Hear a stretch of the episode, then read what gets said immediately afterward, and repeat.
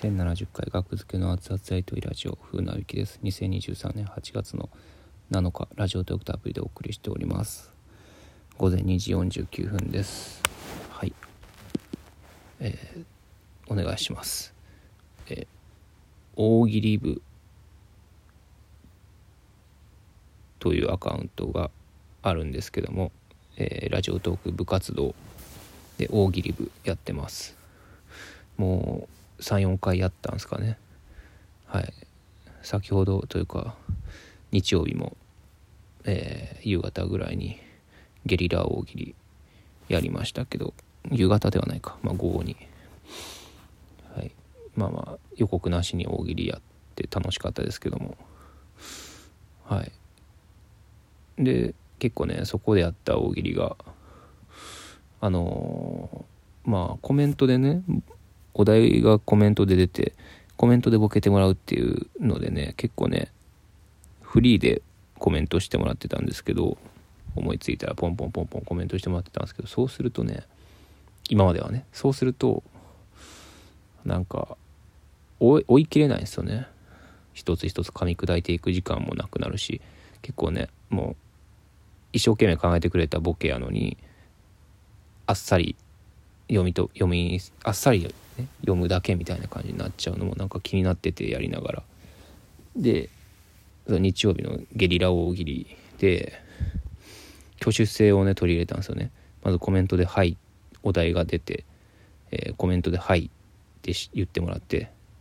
でじゃあじゃあ何々さん。って指して僕はお題読みしてこんな学校は嫌だでパッとコメントしてもらう送信をしてもらう。するとまあちょっとラグはできますけども通信上のラグはどうしてもできてしまいますけどもお題読んだ後にパッとコメント出るのでそれをみんなが同時に見れるからそっちの方がなんかやり方としては合ってるなって思って挙手制を基本的には取り入れていくつもりです。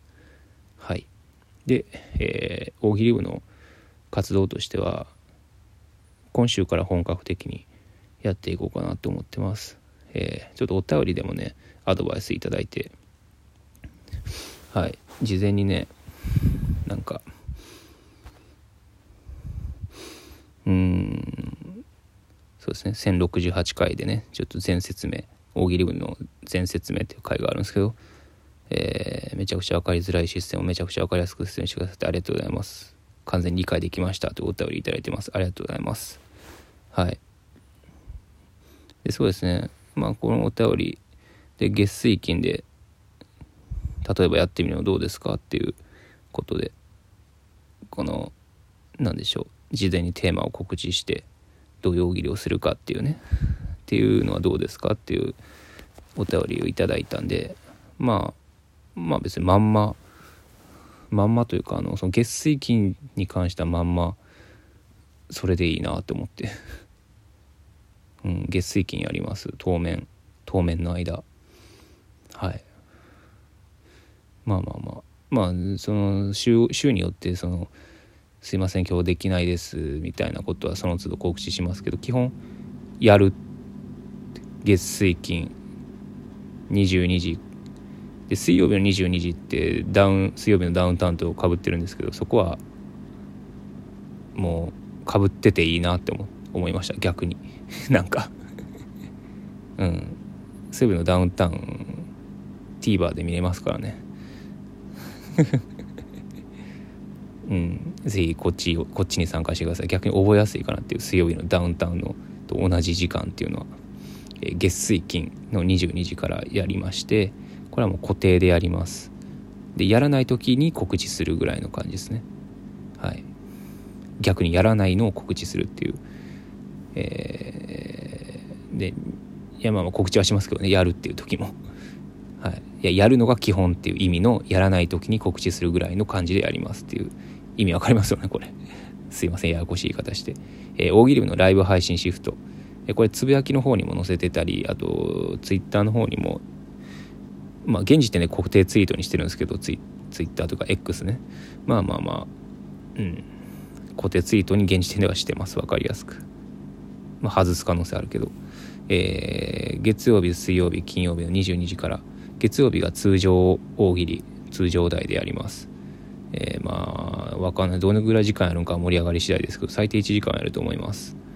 で水曜日が、えー、スピード二音総切り22時から。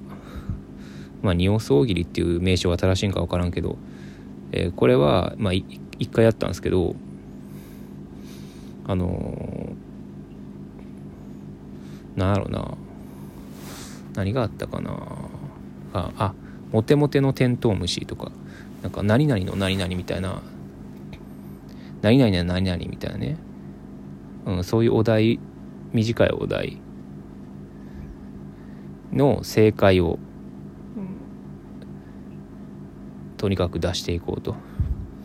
でその正解を出した人正解が出たらもう次のお題にパッパっていくっていうね。これも挙手制にするかどうかはちょっと迷ってるところですけどあの挙手制にした方がいいか。まあ、これもやってみてですね、ちょっととりあえず水曜日。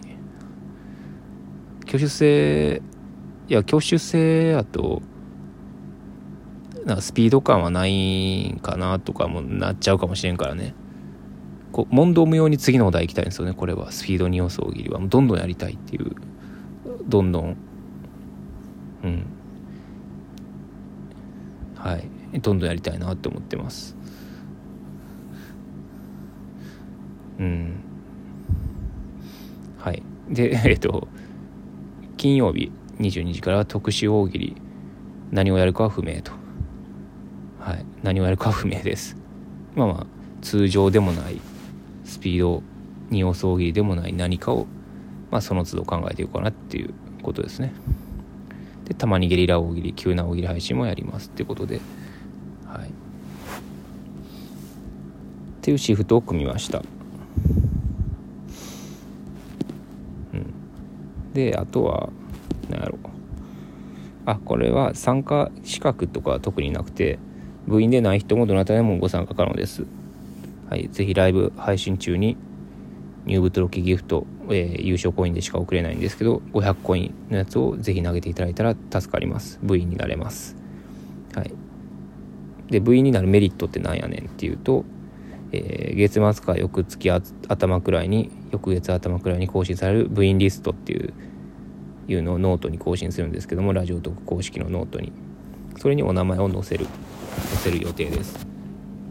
お題ごとのベスト回答をすると獲得できる素の獲得数素数のランキング争い素数番付にお名前が掲載されます多分その予定ノートとかにはいまああの素数素数を集めるっていうのが大喜利部ですので、えー、ひらがなの素の獲得数で競っていただくということですね。まあ、モチベーションだけの話ですね。その参加者の。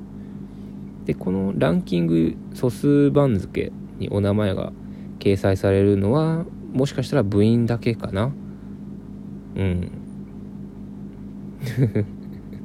ちょそこはなんかね、なんか分けといた方がいいんかなっていう、その部員になるメリットとしてあった方がいいんかなっていう。メリットっていうほどメリットではないかもしれんけど、まあ、ランキングに名を連ねることができるのはまあ部員だけの方がいいんかな参加はできるんですけどね誰でもただなんやろ。素数素数をゲットできないよってことかな。部員じゃないと。あ総をゲットできないよっていう、うん、ことなんかな。うん。まあ、これ音だけで聞いてる人は何言ってるのか分かんないですよね。層とか素数とか素数番付とか、まあ、これ概要欄に入りきるかな文字数、まあ、書いときますね。概要欄にもそのまま、まあ、ラジオとかのつぶやきとかにも書いてるんでよかったら目を通してみてください。後で、まあ、これ聞きながらでも見れるか。えー、ライブ配信に、えー、V になるメリットその2ライブ配信にコラボ参加できます、えー、これはまあラジオトークさんが言ってるルールですねこれ。うん、部活動全般における、えー、部員の人だけを原則ライブ配信にコラボ参加できるようにしてくださいという打診。というかルールがありますので、はい。まあ、大喜利っていう要素があるんであの、まあ、僕僕も大喜利したいので選びながら読みながら大喜利っていうのは大変な作業なんでお一人ぐらいもしかしたら上がってもらった方がやりやすいんかな。1人2人。2人やったらちょっとごちゃってするかなどうかな。僕は完全に黙るっていうことなら2人上げてもいいかもしれないですけど。部員の方を。だから1人進行役とかお題読みとかアシスタント MC 的なことをねちょっとお願いすることにまあまあ部活動なんでね。はい。